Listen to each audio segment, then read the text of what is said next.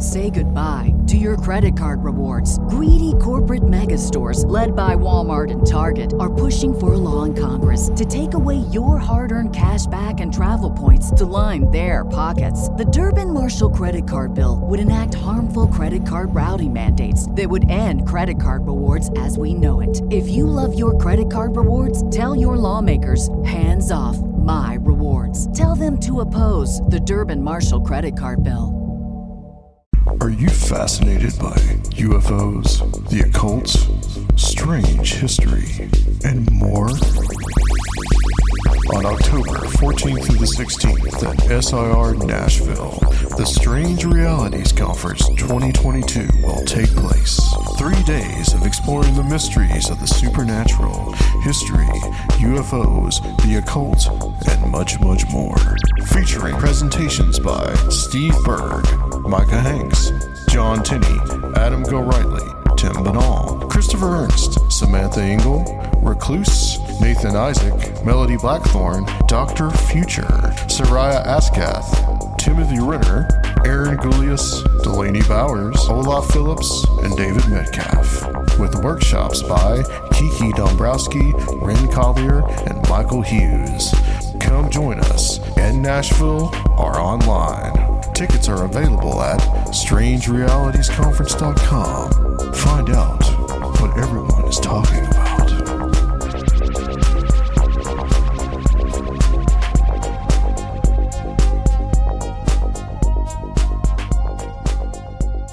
All right, guys, welcome back to Conspiranormal. It's your host, Adam. Sir here as well.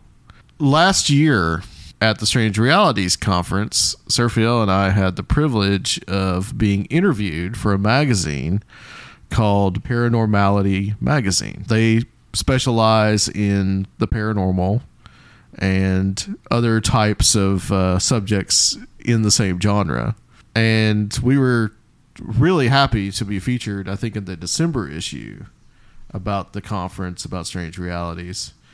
And uh, they sent one of their reporters, their crack reporters, here to Nashville to cover our little humble strange realities conference. And that reporter is who we're talking to tonight, Nick Valenzuela, who's first time on Conspiranormal. Nick, welcome to the show. Yeah, thank you guys for having me. I'm excited. Excited to officially be uh, featured when I've uh, been listening for so long. So yeah, yeah, it's awesome, man. Uh, we we were we were really uh, happy to have you interview us at the Str- Strange Realities conference, and happy to have you uh, have you attend and and check everything out. I think you watched most of the presentations. If I'm oh yeah, I was there. Correct.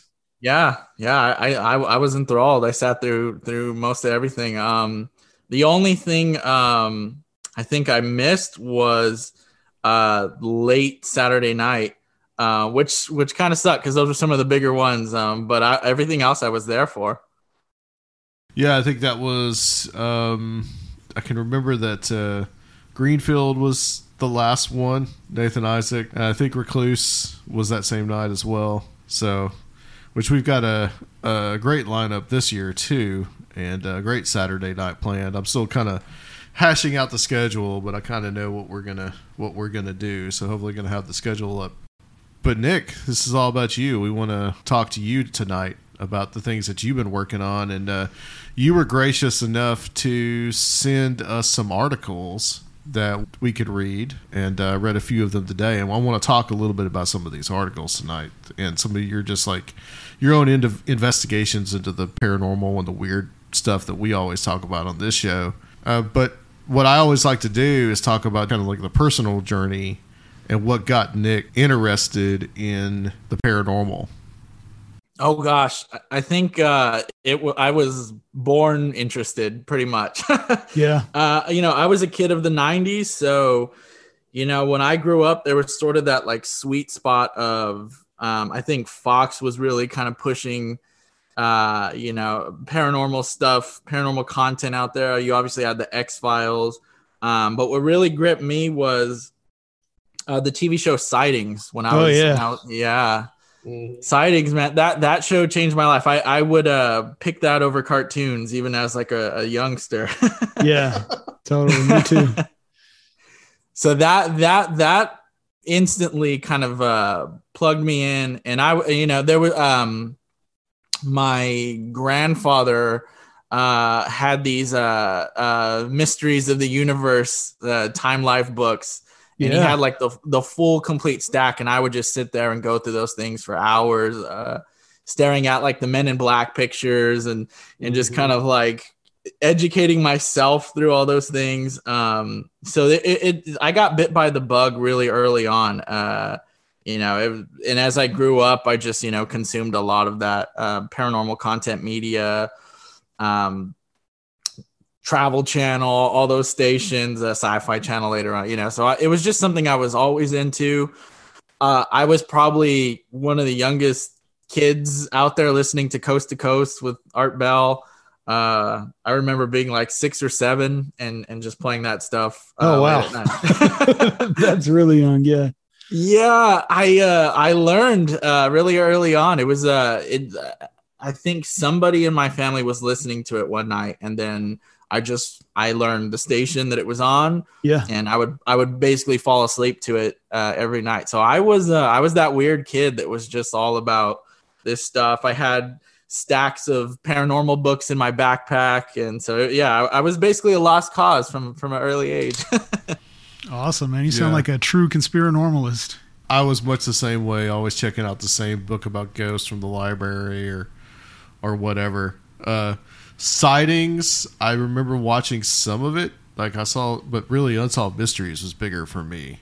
Like when I was like a when I was like a I don't know, 11 or 12 years old. Sightings, I was too cool for school by the time that that came on a little bit. But uh I was all about sightings and the. Yeah. Uh, I remember renting. Did you ever rent the uh, alien autopsy video from Blockbuster? yeah, definitely. I used to have the alien autopsy video. oh yeah.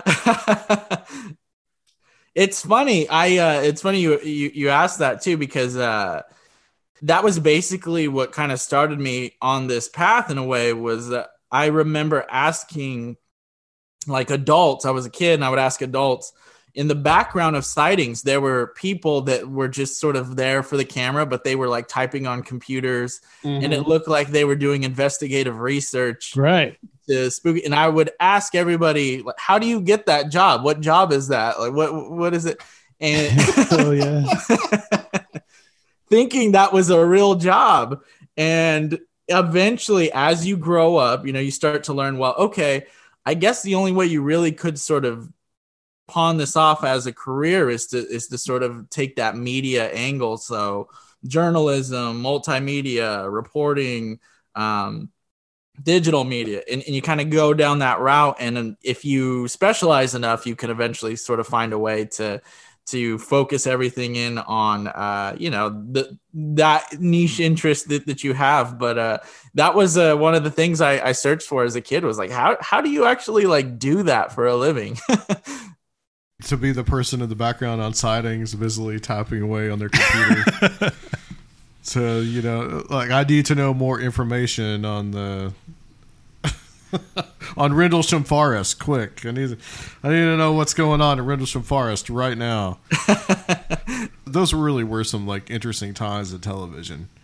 What I remember the the biggest O2, like you know, by the time this time I was already an adult, was you know when Ghost Hunters came around right. Like I kind of lost interest in a lot of like paranormal stuff for just like a, for a few years, and then once that came around, I got sparked my interest back up in it, you know, and so I really started listening to Coast to Coast and those type of things, and Yeah, definitely. I mean, it's it's funny that you know now that stuff is a little bit uh, frowned upon when you get really really invested in into the subject, but you know those early years of ghost hunters and some of some of that stuff it, it was good like it, it, it it's funny now that i think we all sort of are like uh with reality tv but some of those early uh some of those early shows were were pretty addictive i think I thought the first two seasons, if not the just the first season, were like probably the best because Yeah. it wasn't trying to be too Hollywood. It wasn't trying to be too um, too reality TV. They were just trying to like show what the life was like for ghost hunters, and when things actually didn't happen,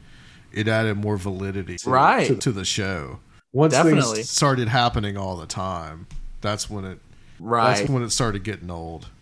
You know, and uh, everybody needs some like accessible entry point into the stuff you know everyone is not like just born like so hardcore and and uh you know on a high level already with everything you know everyone everyone was a poser at some point you know although it sounds like you were never really a poser uh, but but you know everyone needs something accessible and this stuff is really about so much of this paranormal culture is really about media and the history of this media. That's really where all these ideas spread.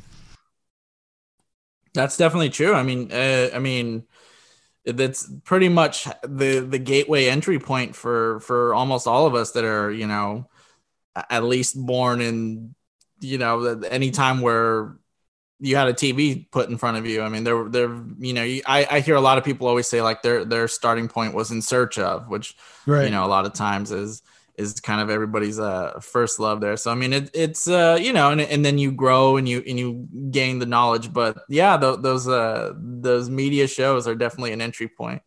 So how'd you get started um, writing for Paranormality magazine? So I got uh, started with Paranormality. I basically actually spinning off of the the media stuff. I, I started a uh, a website and a social media page called California Creepy Pasta, which basically was uh, it was sort of a, an idea that stemmed from kind of these digital age urban legends that are that are kind of out there about yeah. you know uh, a devil's road or, or something weird like that. And um, you know basically these stories that don't really have a source they just kind of are, are these rumors online. And i thought it would be cool to just kind of grab a camera go to those places show people this is where this happened. This is where this took place. Um, and and uh, creepy pasta is sort of an amalgamation of, of two copy the two words copy pasta or copy pasta that that kind of started with all the like 4chan chats and everything and it was basically these stories that kind of started without any source and i focused it in california that's where i'm from so uh, it just sort of grew from there california creepy pasta and um, you know, I just kind of started doing it because I wanted to have an outlet to talk about spooky things and, and kind of build that community. Uh, and a lot of stuff grew from that, which was kind of a nice surprise for me. Uh, I was able to to write for Paranormality magazine. I was able to get some media opportunities, uh, and it just sort of uh, grew from there. So that that's where they initially found me, um, and, and, just uh, were like, "Hey, you know, um, you seem to like this sort of boots on the ground style." Uh, why don't you kind of be our boots on the ground investigator? Yeah. For these stories, and they sent me out into the world, and now I uh, get to pretend I'm John Keel uh, once a month. no, it's cool. You've got like that first person gonzo journalism, occult detective type of thing. Um, and you're you know you're doing it in that style. There's there's so many people now. We're talking about how these medias are changing uh, who you know only do like vlogs or podcasts, but like you're really rooted in in in writing also, in addition to everything else that you do. Yeah, it's it, it's it definitely feels like I'm sort of doing things and from a different in, sort of a different time eh, eh, where I'm just sort of writing my stories instead of uh, vlogging them or or um you know uh, kind of just doing like uh you know, sort of a like a YouTube page or something like that. It, it so it, there's sort of that like romanticized feeling to it, which is actually pretty cool for me. Um, like you said, you know, it's sort of that the Gonzo style journalism.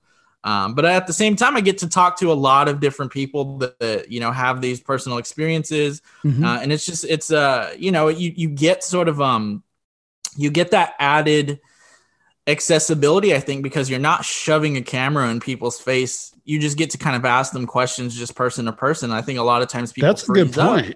Yeah. yeah. Right.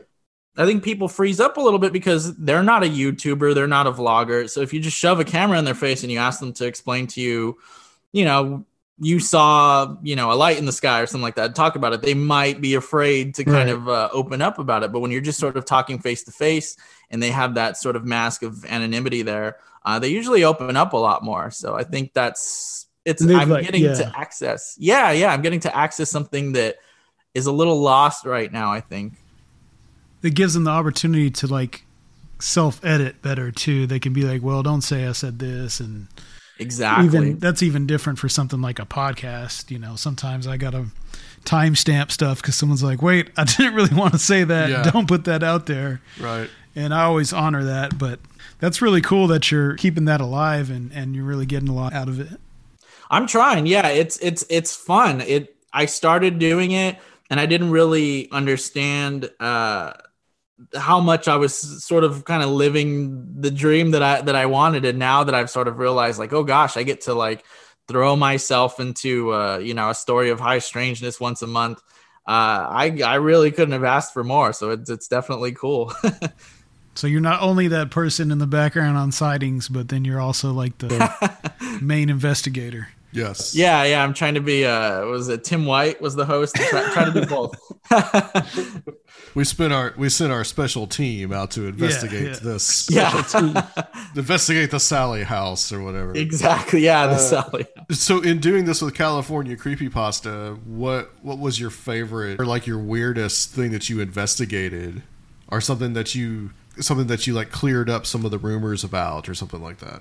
I'd say my my favorite thing to look into was uh I sort of retraced all the hot spots that were associated with uh, Jack Parsons just because I've always been kind of he's just been a he's a very trippy story. So it was kind of cool to go uh, check out like Cal Poly and still see some some like monikers that had his name associated with him um i went to devil's gate dam which is uh you know where they would kind of go out him and, and L. Ron hubbard and Yeah. and do their Babalon working stuff from time to time when they weren't going out to the mojave or or, or those other places um and then yeah when i went out to devil's gate dam i um you're you can actually like go into uh the dam area uh, and kind of go underneath the big rock outcropping that kind of looks like a devil's head. Um, and so the they call that um, uh, the natives, uh, First Nations people of that area used to say the coyote spirit lived in there. So I thought that was interesting that you know the trickster, the coyote, all kind of tied in there. And so they said they would hear laughing uh, in the cave uh, or in that in that dam area. Uh, so I went in there and I caught a laugh that, that was very, very clear. I put that on my uh, Instagram, I believe. Uh, so that was really interesting. That I, I don't typically do straight up paranormal investigations on a lot of these things, but that time I just I kind of pulled out a digital recorder and asked some questions, uh, and I caught that. So that that to me was kind of cool to to actually catch something. Yeah, that was, uh, and it's very clear, like in the in the tape. It's not like one of those muffled EVPs that doesn't really sound like anything. It's a clear laugh. Um, so that was cool. It was cool to kind of jump into into that. Um, Can we get audio of that from you and, and like yeah, yeah? I'll, I'll shoot that over to you guys for sure. It's um, it's uh, it's also on the Instagram page. I'll, I'll shoot you um, like the raw footage of it. Um, yeah, it's it's a trippy. It was a trippy thing, and you can tell in the video that I don't react to it at all. Um, I think I'm adjusting the light on my camera, so I'm just sort of there, and you catch this laugh. Uh, so it's pretty trippy. It is crazy dark in here.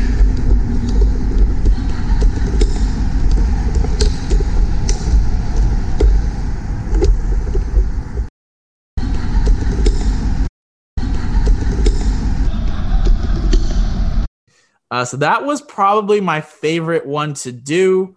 One that I cleared up some um, some misconceptions with. Um,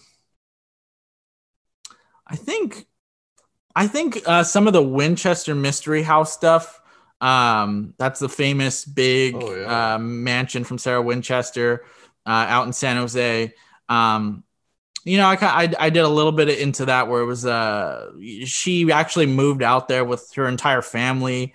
She didn't move out there um alone and and uh you know like heartbroken and and mad. And there was there's a lot of research that kind of showed that she uh she had her wits about her. There's some like historical documents.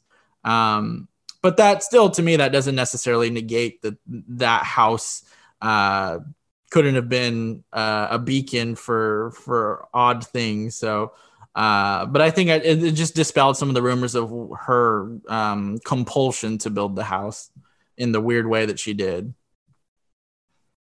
Yeah, that's a yeah, that's a pretty fascinating story. The whole Mhm. uh, Winchester Mystery House for sure. And that that's actually um, where I'm from. I'm from San Jose, uh, California. Okay. So that probably also added um, to my background a little bit, where I grew up in San Jose, and down the street was, you know, quote unquote, one of the world's most famous haunted houses. So I think that also, uh, you're just you, you uh, you drive by it every single day, and you're like, wow, you know, uh, I wonder what goes on there. Any activity experience there by yourself or just Um, no, not there. the The only access I really got there was just uh, to do uh, like a a paid for tour. Um, I didn't. I never uh, was able to get any special access there. Um, but it's still it's definitely a cool place to check out if uh, you're ever in the San Jose area. Yeah, that is a place that I'd like to see for sure. I did go to the um, was it the Whaley House in San Diego? Right, right, yeah. yeah. When I- Yeah, when I that's also there. another really cool place. Uh, yeah, the California has you know some of those like uh, you know romanticized haunted houses out here, even though it's a place you don't usually associate with uh, you know the sort of ghostly lore uh, in kind of an old fashioned sense. Well, ghosts like the sunny weather too. So Yeah, exactly. You investigated uh, the Fresno night crawlers.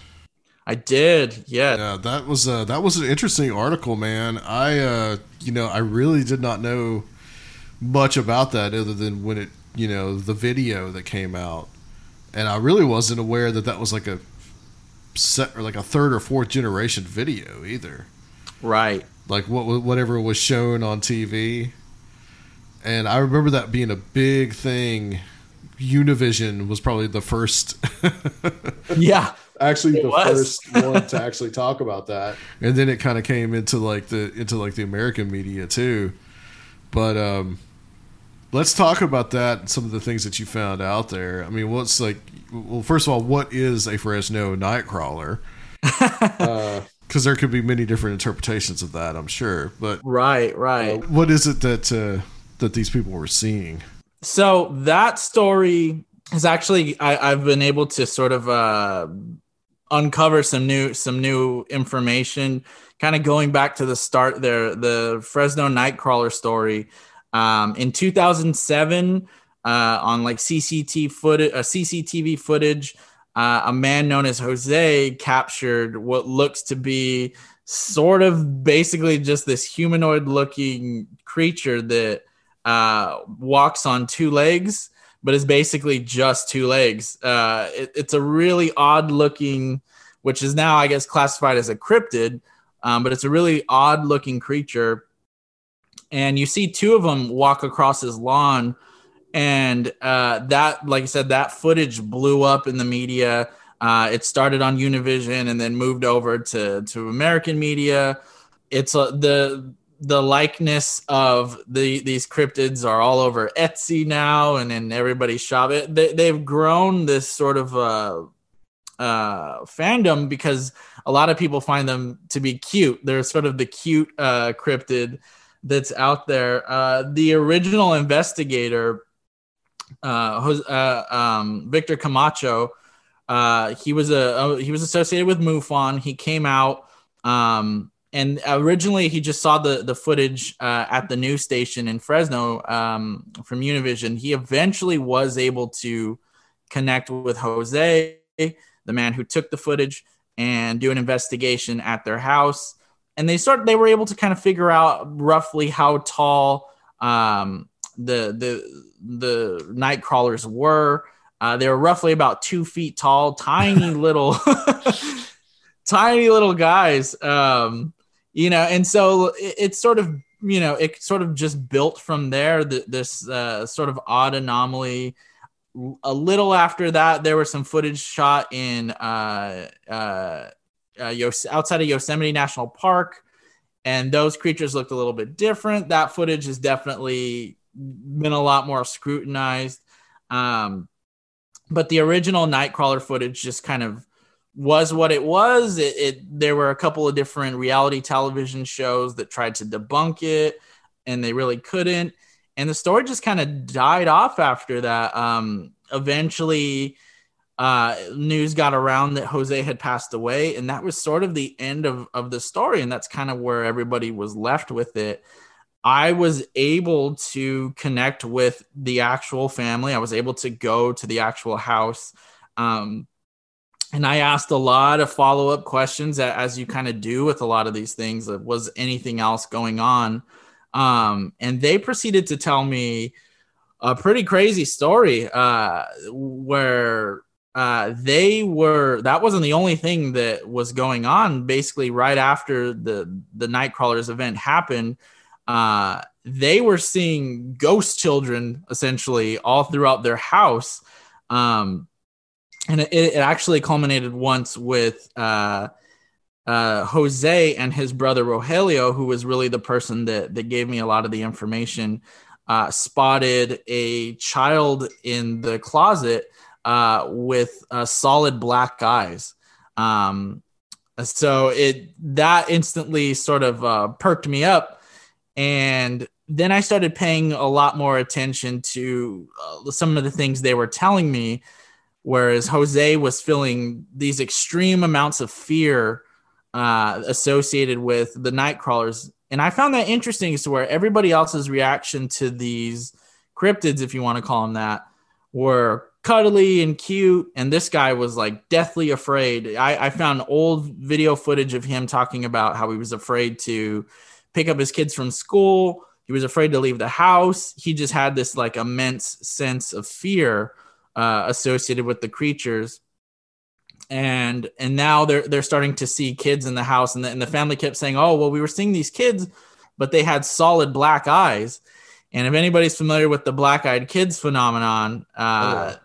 that is one of the the most notable uh, attributes associated with them is they give off this immense sense of fear and dread. Um, and so I found that really interesting that the family were, were seeing all these things and they were feeling this way. And it's it's a little bit of a black-eyed kid story that was kind of masked as this Fresno Nightcrawlers uh, uh, story. And I found it interesting to where the, the the trope with the black-eyed kids is that you constantly um, get bombarded by them and they ask for permission to be let in. Mm. And eventually, Rogelio, the brother of Jose, informed me that uh, the family uh, just sort of said, like, "Oh, to the to these ghost children, you can stay here." Uh, you can stay at the house, and they basically uh, gave them permission to to stay into the house. Um, so it, it was just sort of an interesting thing. And eventually, uh, Jose, uh, the brother of Rogelio that originally reported the story, uh, passed away. And one of the things that kind of comes up a lot with black eyed kids is they are paranormal parasites. They drain you uh, until you know you have no energy left, or potentially you pass away. That's sort of the the stories that are out there with if you actually let them into your house. So I just thought that was an interesting it was an interesting addition to the story that hadn't previously been reported. After this man passed away, did they continue to see these these creatures? So that was the thing. They, he told me that now they're on good terms with the kids and they're not uh, afraid of them anymore. And he says that uh-huh. he was really cryptic about it. He he he said that they they still show up from time to time, but there's no more sense of fear. Um, and I, I just thought that was a really odd yeah. choice of words there. Yeah. Um, and so it, it was just it was an odd story in in in terms of that. And i also sort of uh threw out there that um you know the the night crawlers could potentially just have been sort of like a, a putty for the other if you you know or the phenomenon whatever you want to call it. Um shortly before you see the night crawlers pop up on uh, on camera, there, there seems to be a little bit of a, of a flash, and then they just sort of pop up and appear and, and walk across the lawn. Um, and I I asked some some friends and and more like occult circles, um, some questions about the shape of the the night crawlers. They appear to sort of be triangular in shape, and I sort of associated that with black triangle UFOs and just sort of like popping up and appearing in uh, I kind of point out into the, in the article some some interesting uses of the triangle in, in like Goetia summoning rituals and, and things like that. So I I, I hmm. speculated that the art the night crawlers might be something else entirely than just a, a cryptid. Yeah, it may not fit into biology really. Uh, right. Who knows? You know, evolution's pretty weird. So I kind of think of why that would make sense, but. Right, with all these cryptids, for the most part, um, you know, I, I, you know, I definitely don't tend to be um, more in the flesh and blood camp. You know, I, I definitely tend to think there's there's something weirder or stranger going on with a lot of these things. So, um, you know, to me, that was uh, it was just a story that seemed to have a lot of these um, tropes of high strangeness kind of all kind of uh, culminate together. Um, just by asking the simple question, you know, was anything more going on? I, I, I got to speak to Victor Camacho, who originally reported on the Nightcrawler story, um, and he didn't. He informed me that the family had never told him about any of the the sightings of the, the kids with black eyes. Speaking to the family, I didn't get the feeling that they were aware of what black eyed children were, or they weren't mm-hmm. aware of some of those tropes associated with, um, you know, the black what, what black eyed kids are and do. So I just thought that was an interesting tie-in at the end of it all. That's almost better to get witnesses who aren't already like so encultured into the the paranormal subcultures like and see what their interpretation is. Yeah, they're not front loaded. Right, right. It was uh it was definitely it was eye opening. Uh I I could tell they had no idea what that was and they just sort of were under the impression that these are ghost children that are at our house and they they kept talking about how they just thought that their property was most likely haunted and they didn't really see the association potentially there with uh, Jose and him potentially being targeted by whatever you know all these beings were. Uh, one of the things that was interesting to me that was pointed out by Victor Camacho, um, by another uh, investigator in the Fresno area, were that uh, most people associate the night crawlers with having black eyes too. Um, there's are arguably at one point in the video, one of the night crawlers does somewhat look seem to look up toward the camera and the eyes do come off as being just solid black so it's uh yeah it, it, that definitely changes the perspective of the story uh to me and uh, was definitely one of the the things that i think wasn't really out there in sort of the paranormal zeitgeist of of everything to where the story had a lot of different layers other than just uh, some funny looking cryptids walking across a lawn. Did this family associate what was going on inside the house with these like black eyed children? It didn't seem like they had ever put put that together. They they yeah. just sort of um, you know they were they were a Mexican family and they were very um, you know they, they made it very known that they were Catholic uh, which is sort of I'm used to that. I'm Mexican and I grew up in a Catholic household, so I, I sure. understood kind of the perspective of where they were coming from. They didn't really want to talk about it. They thought if they just sort of ignored a lot of the situations that they would sort of be left alone by it, or if they were more welcoming to it, they would be left alone by it. Um, so they they were basically not putting a lot of thought into right. it. It sounds like they had a a place for it already, right? Know, like to fit into, and it wasn't like a, a, need to like, oh my god, what is this? I have to know. You know, it's like it, yeah. it already had a place. Yeah, it definitely. It's uh, it, it was something that I think um was, and I think there were there were some aspects of it to where they were fearful that um if they acknowledged it more it was going to ra- the activity was going to ramp up. Um, there was a, an obvious nervousness of, of, even talking about it with me, uh, you know, yeah. to, to, to, anything going on further. Um, but it was definitely uh, one of the more interesting stories I've ever covered to to kind of have this uh, really well known video and encrypted and phenomenon, and, and then just to kind of get a little bit more information on it and to find a whole other uh, set of stories and a whole other set of uh, odd occurrences going on. And that I think a lot of times that that's what happens with a lot of these stories. If you just sort of go into a Bigfoot story and you're you're just asking Bigfoot questions, you might miss out on well, you know, the well he came out of a craft or you know he was mm-hmm. uh, you know there was a woman in white following him or something like that, right? Right, which you hear again and again in a lot of different uh, stories. The the video itself, I mean, you, you you in the article you lay out these like kind of four steps. What was eventually seen by the public went through some some steps. So has anybody seen the actual original video? So that's an interesting aspect to the story too. The original video is it still exists.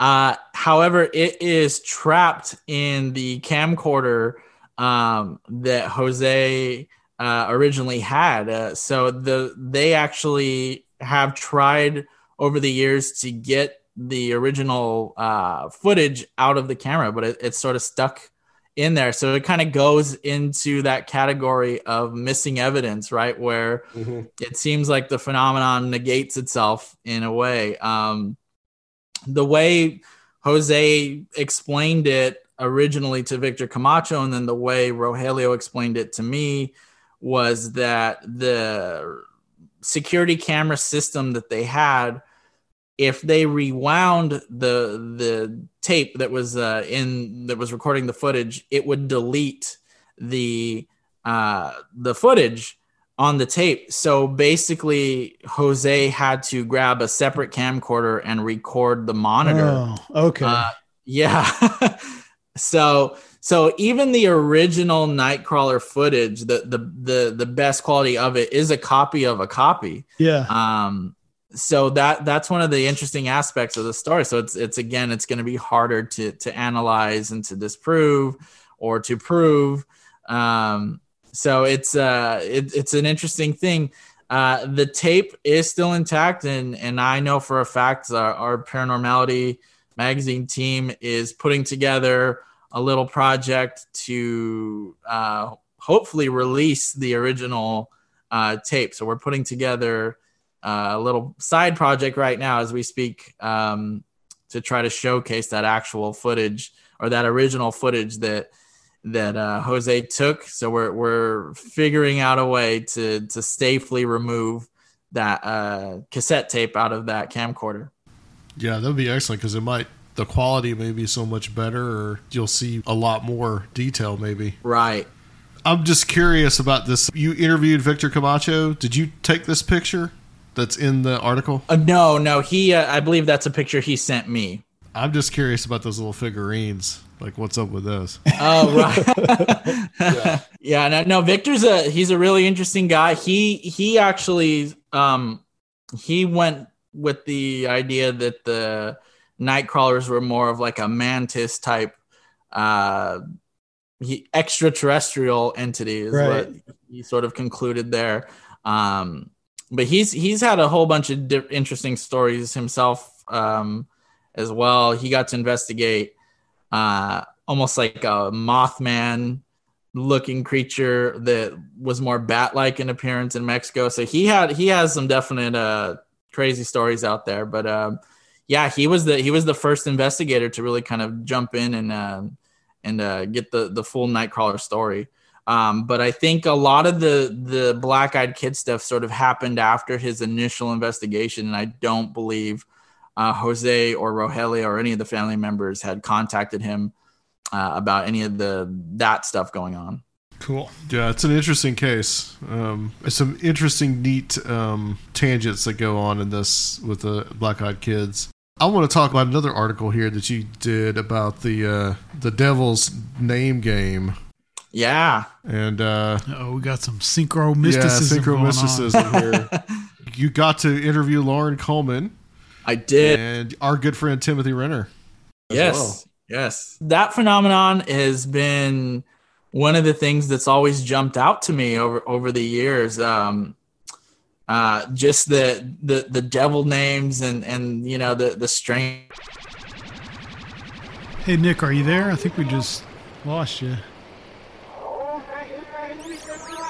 BetMGM has an unreal deal for sports fans in Virginia. Turn $5 into $150 instantly when you place your first wager at BetMGM. Simply download the BetMGM app and sign up using code Champion150. Then, place a $5 wager on any sport. You'll receive $150 in bonus bets, regardless of your wager's outcome. And if you think the fun stops there, the King of Sportsbooks has plenty of surprises in store. Check out daily promotions, same game parlays, live bets, and so much more. Download the app in Virginia today and get $150 in bonus bets instantly from your first wager. Only at BetMGM. BetMGM and GameSense remind you to play responsibly. See BetMGM.com for terms. 21 plus only, Virginia only. New customer offer, subject to eligibility requirements. Rewards are non withdrawable bonus bets that expire in seven days. Please gamble responsibly. Gambling problem? Call 1 800 Gambler. Promotional offer not available in Washington, D.C. At Parker, our purpose is simple. We want to make the world a better place by working more efficiently, by using more sustainable practices, by developing better technologies. We keep moving forward. With each new idea, innovation, and partnership, we're one step closer to fulfilling our purpose every single day. To find out more, visit parker.com/purpose. Parker, engineering your success. Nope. Can you hear us? We can't hear you.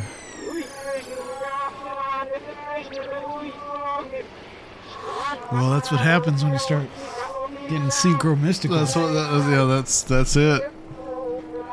That's what happens. Oh, I think uh, I think I lost uh, contact with you guys for for a second. Yeah, there. you are back now. Wow, that You're was back. that was a real spooky Hey, there moment. you go with the Talking about devil names. yeah synchro mystical uh, malware attack. so I, I got to to uh, to talk to Loren Coleman about it, and he he sort of jumped in with um, you know where where he started noticing it. Um, you know, back in his early days uh, of uh, when he was just starting out, and he, you know how he he uh, was able to to speak to Jim Brandon about it, and that that's a whole other uh, you know can of worms that you know, and he, we talked sure about is. yeah we talked about the the problematic nature of, of that and just you know a little bit of those other things but you know there's still some of that like early tide research where, where they had where they noticed you know the that and the lafayette phenomenon and, and just the these odd things going on. So i wanted to go and investigate a place that that kind of had that devil name moniker uh, and see what was going on there.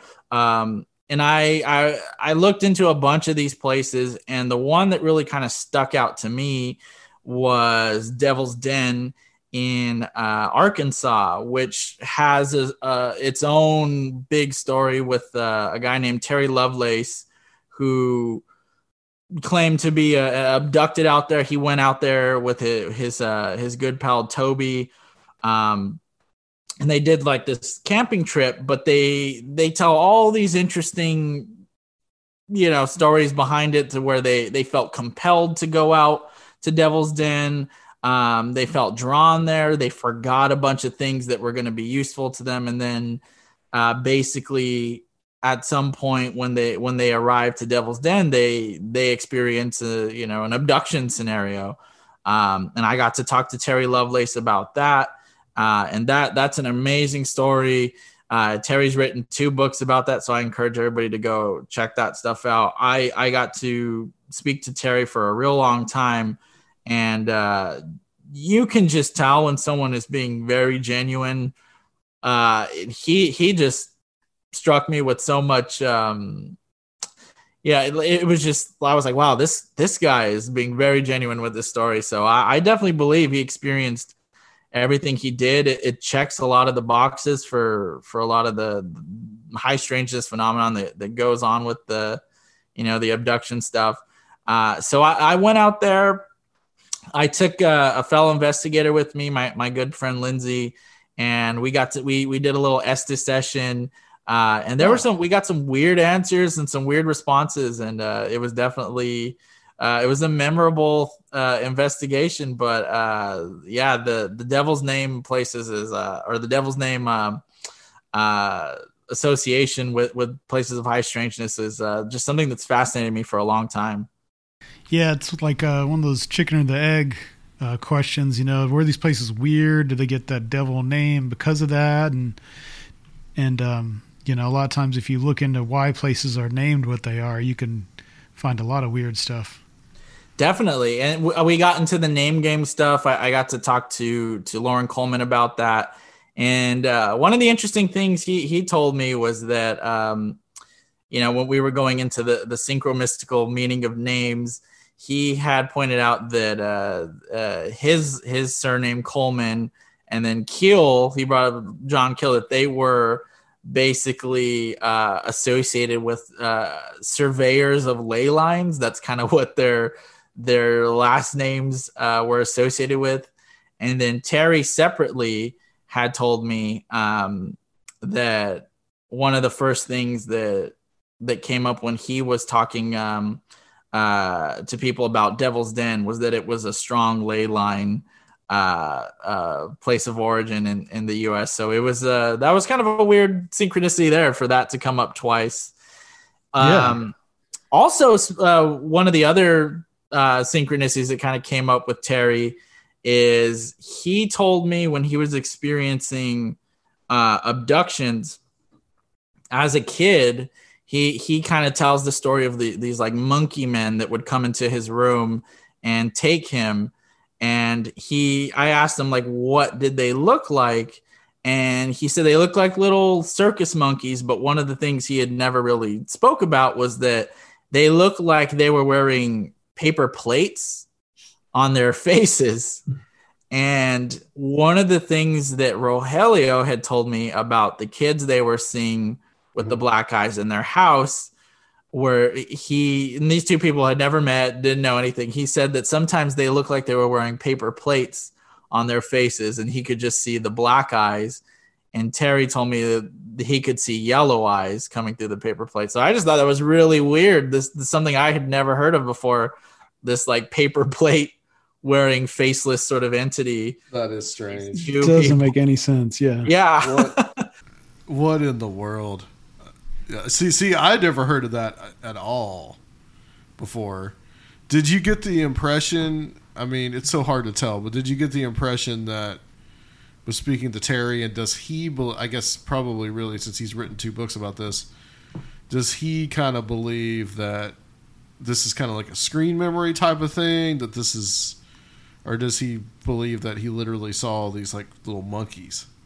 He was under the impression that it's just a different mask now that the the phenomenon uses. He used yeah. to be very much under the idea that it was the extraterrestrial entities that were taking him, and now he's flipped a little bit, and he just thinks this is all this stuff is somehow somewhat related, and that it was just a, the mask that the phenomenon the other chose to use to to present itself to him I even brought up to him his. I, I, asked him about his feelings towards Bigfoot because I was like, "Wow, these are little monkeys, right? That are kind of yeah, coming into his Bigfoot room. babies, right?" um, and he he he was in agreement. He he thought that um, you know that all this stuff tends to tie in together, and that um, he just felt like it was something to where he would let his guard down a little bit more. Um, you know, if he was seeing monkeys versus, you know, anything else. So to him, it, it's, uh, like you said, it's, it's somewhat of a screen memory, but he thinks it's also just, yeah, that a lot of this stuff is a screen memory. It's all just whatever mask, uh, they choose to use.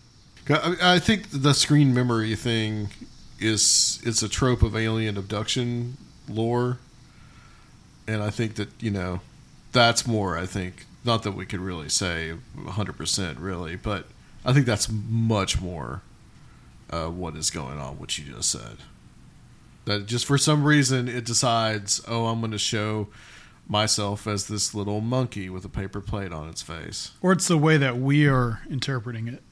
Yes, somehow our brain makes it a, a, little monkey with a paper plate right. on its face. Yeah, the co-creation right. stuff. Yeah, definitely. Yeah. Um, I do wonder with the going back just a little bit to the Fresno Nightcrawlers thing, whether the children were really. That seems more like a classic haunting to me, and uh, they didn't really want to look into the history of the house. But did you look a little bit into the history of that? So the the history of the house so so far from my initial search on it, I'm definitely trying to get a little bit more in depth stuff, but my initial search for the history of the house shows no signs of anything odd or strange. Um, the area of Fresno in general does tend to have it does seem to be somewhat of a window area.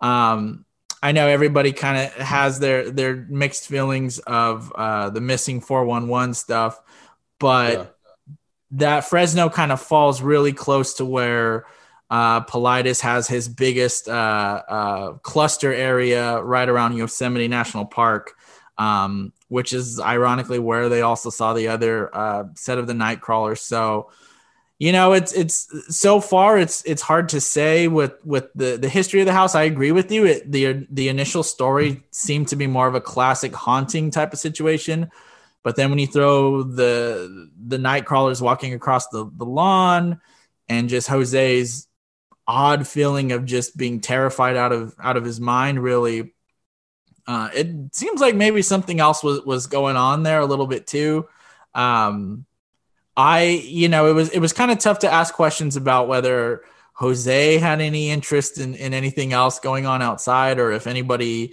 uh, you know, had any issues with the. I did ask if anybody had any issues with the family, but it seemed to be more of just basic. Uh, it's a rough area, rough neighborhood, and, and just kind of the the the things that kind of come along with that. It didn't. There didn't seem to be any trickery going on with with anybody there. Well, uh, sticking in Arkansas, I guess you did a did some extensive boots on the ground in, in uh, Arkansas. Uh, you did a night in the haunted Crescent Hotel, and that's in Eureka Springs.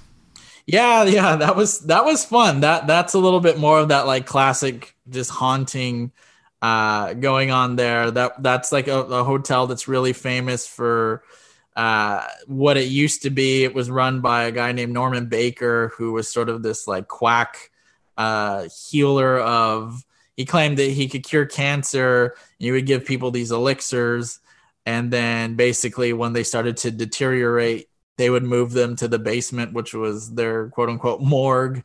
Um, so now this hotel experiences all kinds of different hauntings and and uh, stories associated with it. They definitely lean into it. They uh, they have their ghost tours, um, but I did experience some some odd things going on there uh, when I stayed. Uh, the uh, hotel has a official hotel cat named uh, Jasper, who sort of uh, just hangs out in the lobby of the hotel.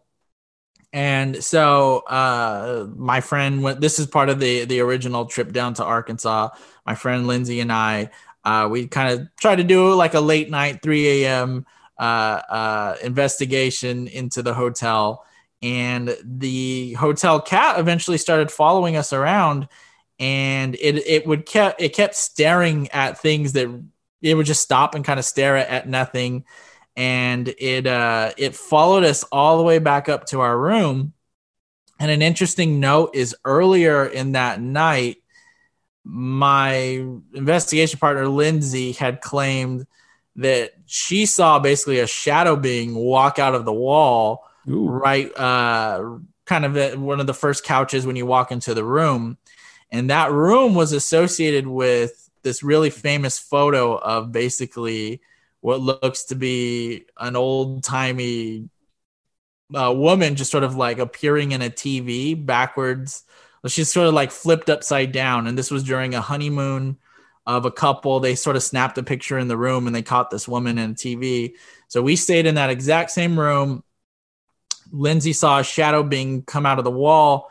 And uh, later on, when when Jasper the cat followed us into the room, right where Lindsay had claimed to have seen the the shadow being come out of the wall, the cat stopped right in front of that wall and stared at it for a good five minutes and would like back away and then walk a little closer and back away. So it, there was obviously looking at something that we couldn't see. And she was like, "I told you, I told you, I saw that." So it was that that sort of validated uh, some of the the ghostly uh, stories of the hotel. So that that was a cool that was a cool night, definitely. And the hotel seemed to prove it has something strange going on. That's for sure. That's weird. Do you think that there's a uh, from from your investigations in Arkansas and uh, other places, your your visit to Tennessee, the Strange Realities Conference? Do you think there's like a particular vibe to like Southern hauntology, or is there? Do you have any insights into that or any feelings? You know, that's that's that's a good question. It, it it's one of those parts of the country, right? That's there was there was a lot of turmoil and there's a lot of history there. Um, you know, if if uh, you lean into the idea that you know the unrested spirits of the dead are you know are are, are going to be stirred up by um, you know tragedy, there, there's definitely a lot going on there. Um, but then there's also just the, the customs and traditions of of people and storytelling that I think you know there's a lot of that with with like the Crescent Hotel. So who's to say if the hotel was actually haunted originally by spirits or now it's haunted because enough people believe that it's haunted and and you know that that kind of stirs its own activity in in, in, a, in a different way um uh you know the really interesting idea that i've heard you guys talk about is uh um there's uh the expedition bigfoot uh uh museum down there right it's kind of like a, a big store out in georgia and yeah. I've heard you guys talk about how it's basically like a shrine to, to Bigfoot. And now there's all this Bigfoot activity uh, that goes on. So I think a lot of these, the South tends to lead, lean into a lot of their, their hauntings. You got like the Myrtles Plantation, the Crescent Hotel, uh, you know, the, the St. Augustine Lighthouse, a lot of these places that are just like these big beacons for, for, Hey, there's paranormal activity that goes on here um, I think it's it's interesting that maybe if enough people believe and that uh, these places are haunted, they just become haunted. Um, that they're they're their own sort of shrines to to the paranormal. So uh, I think there's something to that for sure, especially down in the south. Yeah, I'd say so too. And that you know that that that idea that's um, I want to give credit to Timothy Renner for that because he's the one that actually uh, okay. kind of coined that. Coined that. It, it, really struck a bell with me because I, have been there a couple of times to that Bigfoot museum, and I mean, it is. I mean, it is exactly what Tim says it is. It, it's a, it's a shrine to Bigfoot, and then people start seeing it. Uh, the Crescent Hotel, I, is that where they do the UFO conference too, in Eureka Springs? because there is like an annual UFO conference there too. I think it is. Yeah, I think yeah, they have a yeah. UFO conference around around there in Eureka Springs. Yeah, it might be there. I'm, I'm not. I'm not 100 percent sure. Um, I have to maybe look at the uh, see if I can find a website or something. But but yeah, that's a that's a big thing. And I mean, like, why? I don't know why they do a UFO conference in Eureka Springs, Arkansas, but it's just like. Right. but but but it is probably, probably cheap hotels. Yeah, it is, and well, I just there's probably somebody that just has an interest there. Yeah. Um. Well, you know, Arkansas Arkansas was an interesting. It was an interesting spot because there's just there is um, I mean uh Richard Shaver eventually like uh finished it off the yep. rest of his life, I think, down in, in Arkansas, right? And he he went down there and was claim he was doing like all his rock book stuff. And uh, so he, I think he went to he settled in Summit, Arkansas. Um, you know, and this is Richard Shaver of all the Shaver mysteries and yeah and all that stuff. And it was it was so I went to Summit, Arkansas. I just wanted to kind of see like, oh, this is where where, where Richard Shaver ended up and shortly after, uh, or, or just like a, a couple of towns away, there there's like this giant rock um, that that the town basically claims is from space that they keep, and they have like this little shrine. I, am blanking on the name of it, but they basically built like this little uh, altar to it, and I remember one of the things Terry told me is that um, right before they started feeling uh they started to kind of feel like the Oz factor and sort of a change in the environment. He and his friend Toby took a, a nap on these rocks. You know, I mean, the the the, the rock thing kind of kept coming up um, for Arkansas. So I just think that was that was also a, a, an odd synchronicity. It's like, why did the rocks in Arkansas keep coming up? Uh, so yeah, yeah, I mean, Arkansas is an odd place. Yeah, some other disciples of Shaver ended up there too. And there's a lot of weird stuff. A lot of that uh, Confederate gold mythology and Jesse James stuff is there. Um, right. There's a lot going on in Arkansas. There's the there's the Christ of the Ozarks. Right. Yeah. That's uh that was built by this really weird fascist guy in the 20th century and uh, evangelical guy that uh, built this huge statue of Jesus. Actually, this year, I I think it's been at the Crescent Hotel in previous years, but this year it's at the Best Western in. Uh, in okay. not as mysterious, but still, not, still. not as mysterious. Maybe the Best Western is haunted too. You yeah. you never know. So I want to talk a little bit about the Rakes. Um, you interviewed uh, Lon Strickler for this as well. This is this is kind of an interesting thing since you mentioned your former website being called Creepy Pasta.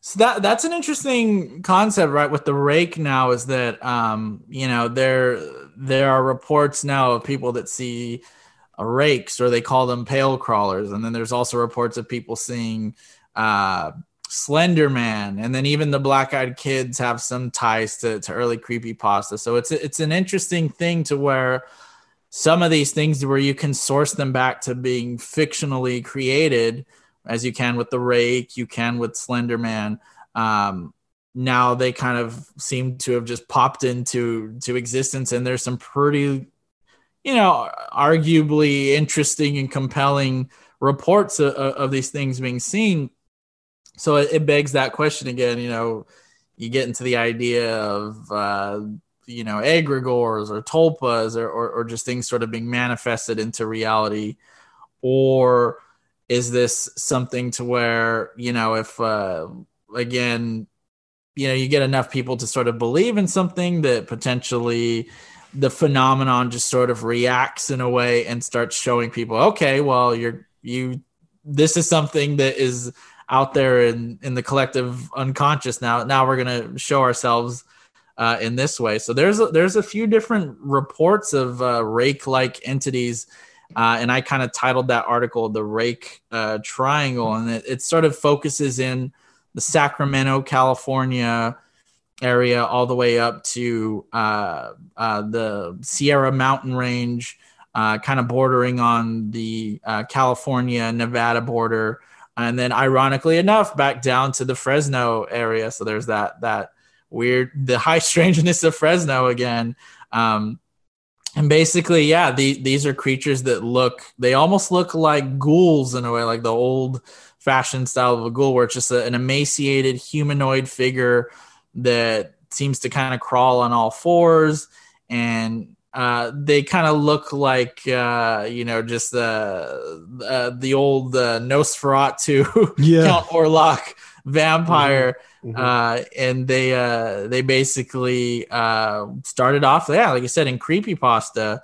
And now um, Lon Strickler wrote an entire book about different sightings and and um, the idea behind them being sort of these mimetic humanoids uh, that have sort of came out of a you, know, you could arguably say a mimetic virus in the collective unconscious. Uh, so it's there. It's an odd.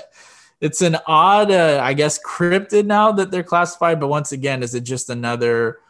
Um, is it just another mask for for the other? Yeah, I remember seeing this video. Uh, I remember seeing this creature on a video, and like 10, 15 years ago or something. Mm. And uh, I think it was like, I think somebody said it was something for like an advertisement for a video game or something like that. Sure. That's what it originally was. Some kind of viral marketing campaign. Right. You can trace it back. You can trace, you know, the creation of it uh, back to um, uh, I believe a, a 4chan post, and it looked different when they originally kind of threw it out there. I believe it, it had uh, the face and, and, and, its features looked a little bit different.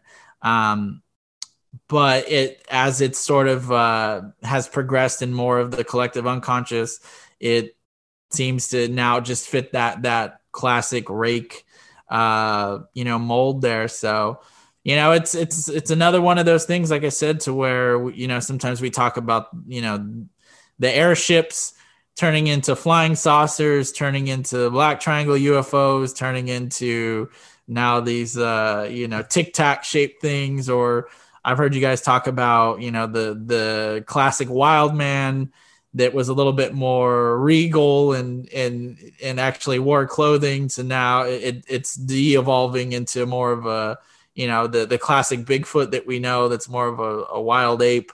Uh, so some of these things can they just sort of progress and change and uh, uh, you know with the different reports and different people seeing them and more people getting to know them it's a, it's an interesting question yeah the tulpa effect is really really interesting. Well um, there's that whole uh, lovecraftian idea too that you know maybe the the fiction is like the the first manifestation of something that mm-hmm. is actually there that's coming through fiction first but it's hinting at this this deeper reality to it. Right. And i always think about like um, like the jim moseley stuff right where he would call and report fake ufo yeah. uh, sightings and then other people would start calling the police or whatever outlet they had and reporting ufo sightings and it's uh it that kind of stuff is the the stuff that I really find the most compelling about this phenomenon and, and high strangeness to where blurred with with how these things sort of manifest and, and come into being. So uh, that that that's the stuff that I get I get out there on the road and try to find the answers to. But I, I don't know. It's it's a pretty elusive uh, it's a pretty elusive answer. It is indeed. I'll take the uh, walking pants over this guy any day. Yeah, I know. Right? You might just look at the two foot tall walking pants and be like, "What? Whatever." this thing coming at you, just like he's not happy. He's, yeah, exactly. He, he, looks a little hungry. You know, that's a little worrying.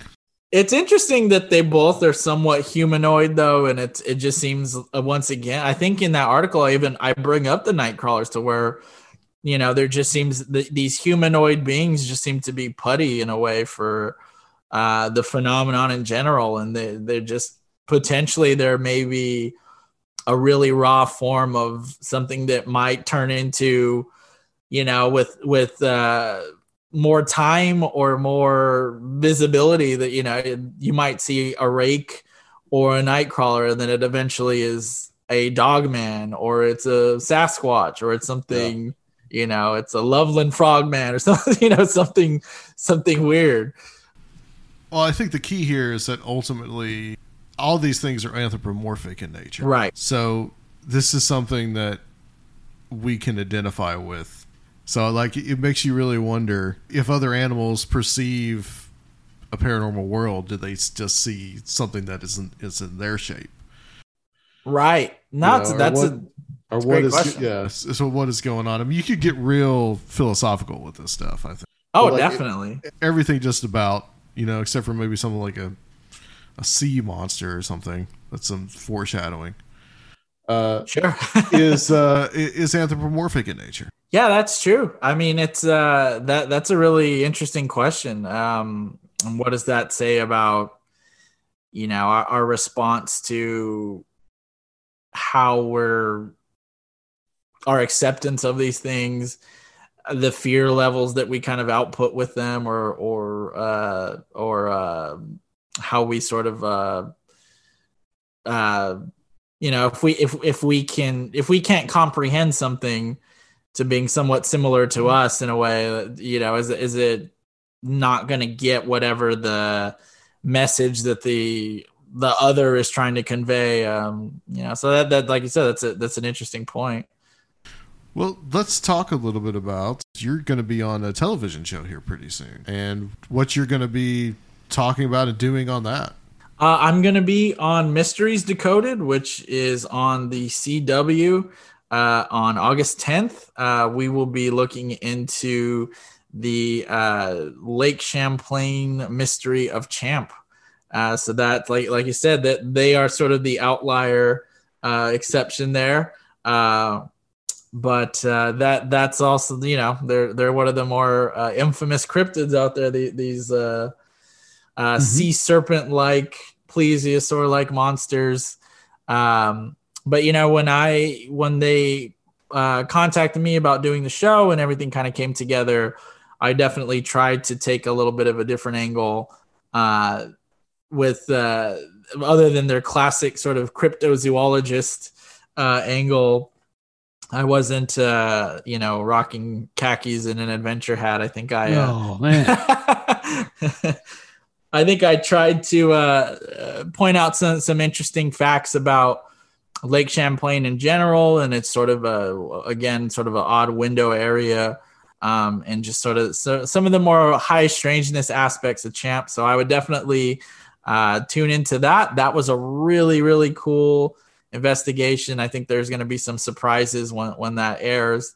Awesome. Um, yeah, we we caught some interesting things, and and again, I think I tried to take a, a little bit more of a, a, wider approach to looking into Champ than just uh, is there a uh, plesiosaur in Lake Champlain. Well, paranormal television definitely needs that influence, so we appreciate that. Is there going to be a um, is is that going to be available on any streaming services? Is CW part of anything? Right. So the C it's actually will be available the day after it airs. Uh, so August 11th, it'll be available on the CW website and the CW app for free. Oh, um, cool. Yeah. So anybody could could watch it and check it out. Um, yeah, and I think it'll be there as far as I know uh, for for years and years to come. So yeah. awesome. Remind us on that day, and we'll uh, post it so people can see that.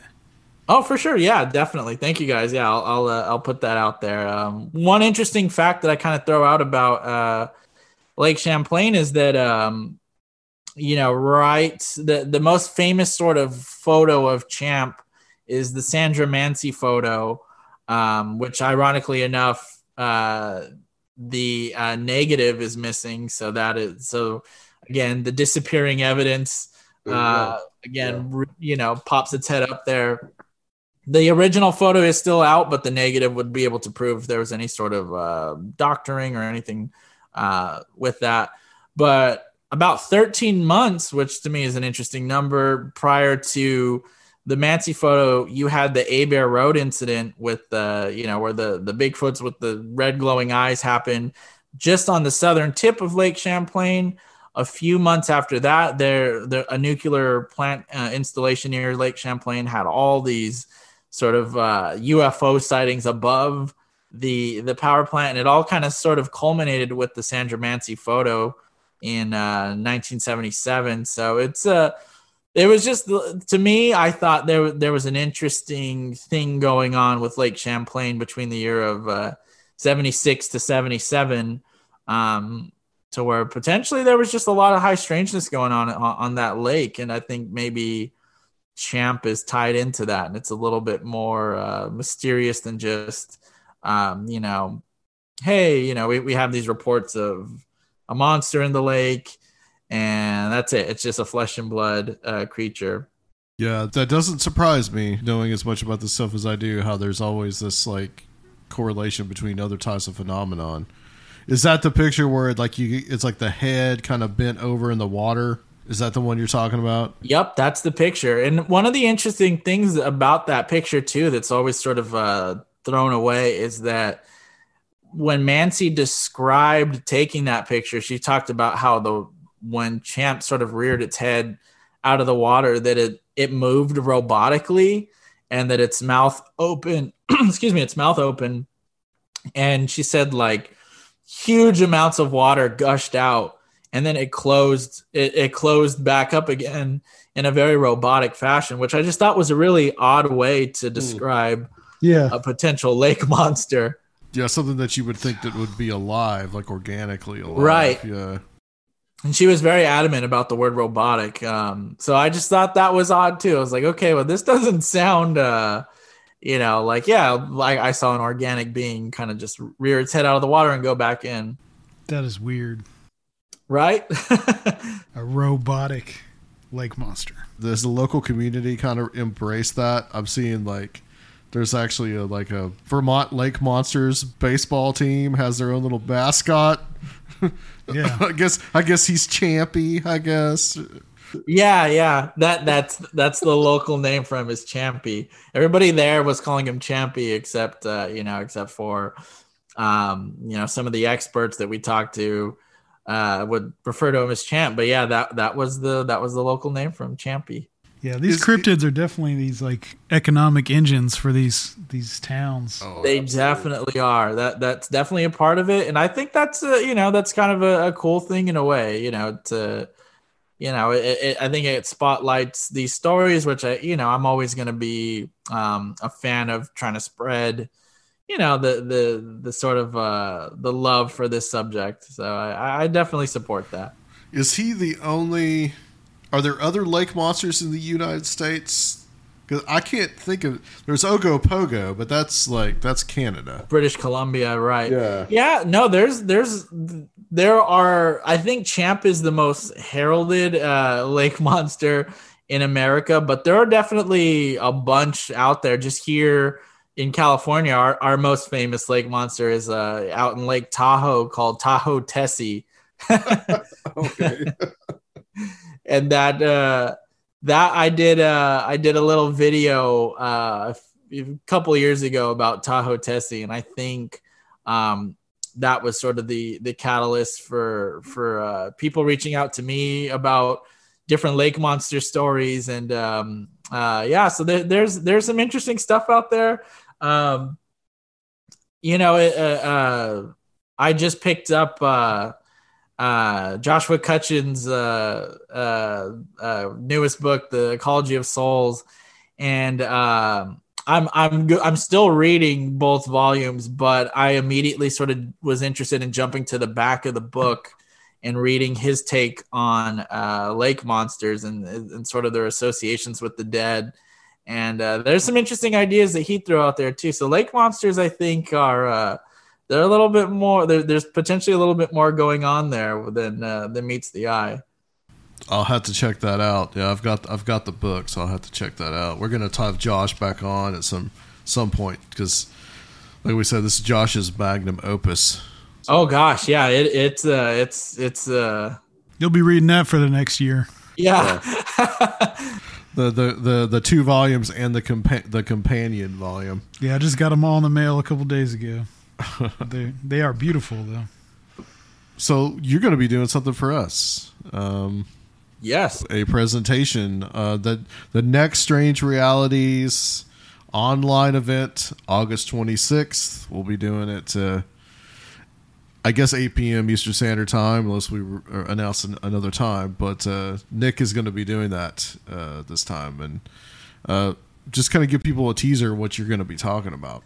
yeah. So I'm I'm very grateful and very excited to be doing that for you guys. It's uh, uh, it's going to focus in on motifs of high strangeness, and I'll kind of leave leave it there as that little teaser. But there's a lot of correlations, and we talked about some of them tonight. Just odd things that tend to kind of come up over and over again, and seem to be ties between you know all these realms of ufology, cryptozoology, hauntings. So it's uh, we're going to look into some of that, some that I've had some personal experiences with, and then others I've been able to tie in with uh, writings of uh, of different uh, notable investigators. So uh, I'm excited to present that. That sounds Excellent. great. Sounds uh, just right for our Strange Reality streaming presentations. Yeah, definitely excited to do it, guys. So yeah, let's uh, definitely check into that. Looking forward to that, and just uh, you know, I'll be uh, doing some more uh, boots on the ground stuff as uh, as time goes on. Um, I have a really weird case that I've been working on for a while that deals with uh, these uh, manifestations of like a hag-looking woman, sort of in the the wilds of uh, Ontario, Canada. So I'm gonna go look into that, which is a really really weird story, and I'm I'm excited to to write that one and and and uh, give everybody the, the the scoop on that. But that that's probably one of the creepier stories I've looked into. Um, and uh, like like we were just talking about uh, Josh's book. um, you know, with the Nightcrawler story, this new Hag story I've gotten into, there there does seem to be a lot of things that sort of always sort of culminate in the dead being associated with this somehow. Mm-hmm. So I'm definitely on that that bandwagon right now too, where this does all seem to be mm. associated with the dead. Interesting. Awesome. Well, you're doing some really great work. Uh, I'm really enjoying it, and you know, we always stress too, like going when you do that boots on the ground research, you're gonna encounter things that you you know may not have thought about if you're just uh, reading books and and doing your your usual primary source stuff.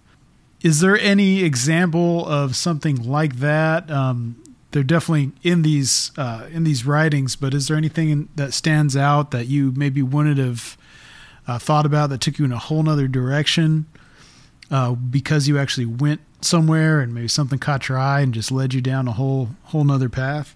You know, I th- I think the the biggest example of that is with the Nightcrawler story, to where yeah, that really did sort of open my eyes up to to you know that it was kind of just an open shut case where yeah that this guy caught this weird being kind of walk across this lawn and that's sort of it. But then to to see again you know th- these examples of high strangeness associated with it where no they were seeing black-eyed kids which i couldn't believe i got a real report of black-eyed kid encounters and the fear associated. And then for uh rogelio to bring up to me who was the the brother of, of, of jose who took the footage the the um the uh what appeared to be paper plate uh, masks on the kids, and then for Terry Lovelace to tell me that.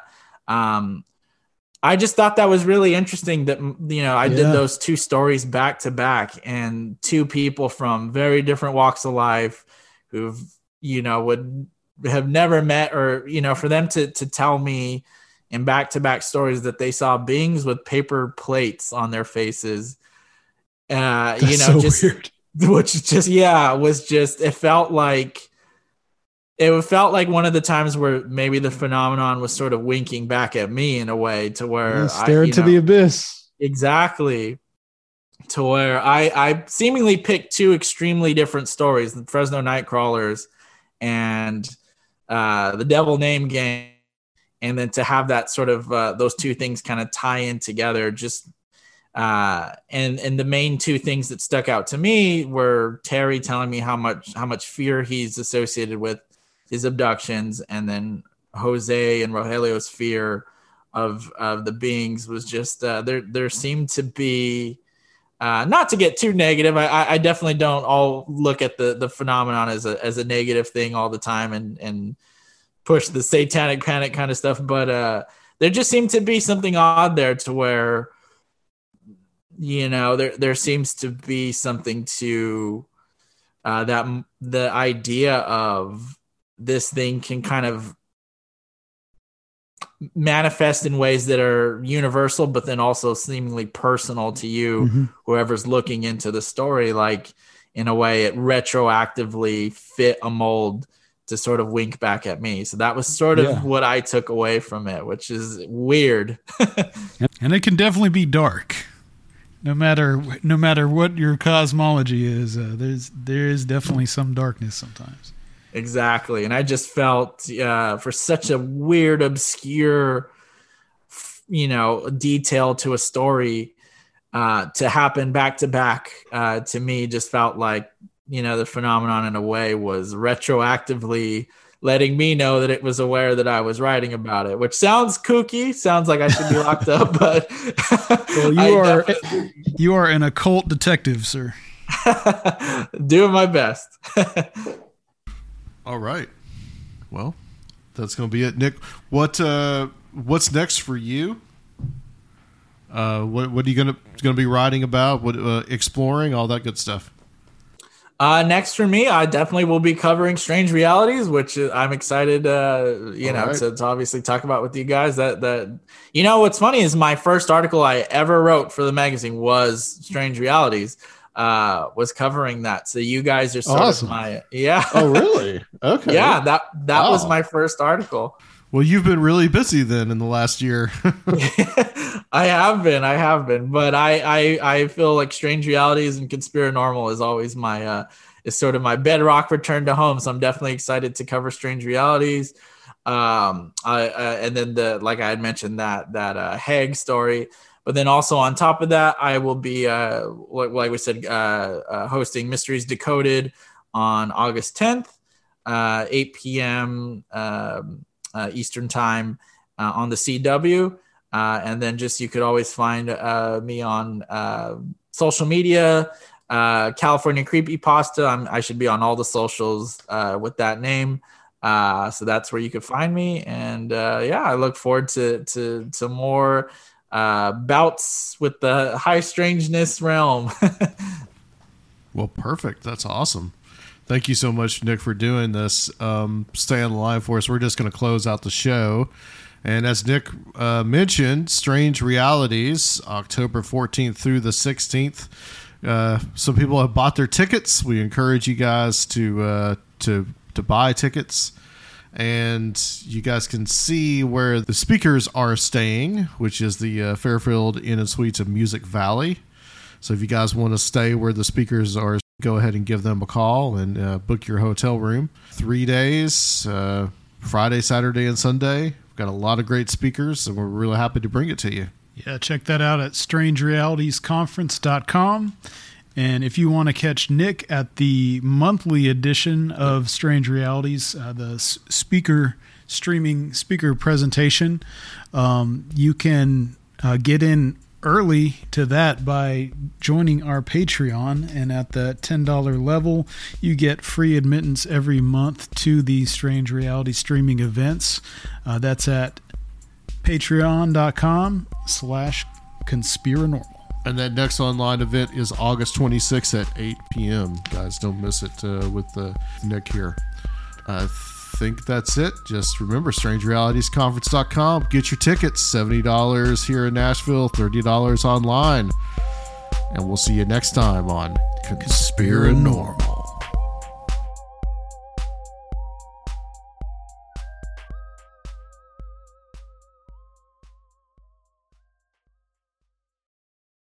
At Parker, our purpose is simple.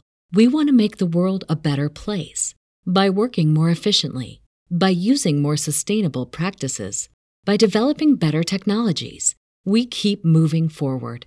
With each new idea, innovation, and partnership, we're one step closer to fulfilling our purpose every single day.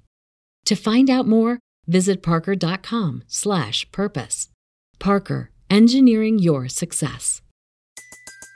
Everybody in your crew identifies as either Big Mac burger, McNuggets, or McCrispy sandwich but you're the filet fish sandwich all day. That crispy fish, that savory tartar sauce, that melty cheese, that pillowy bun.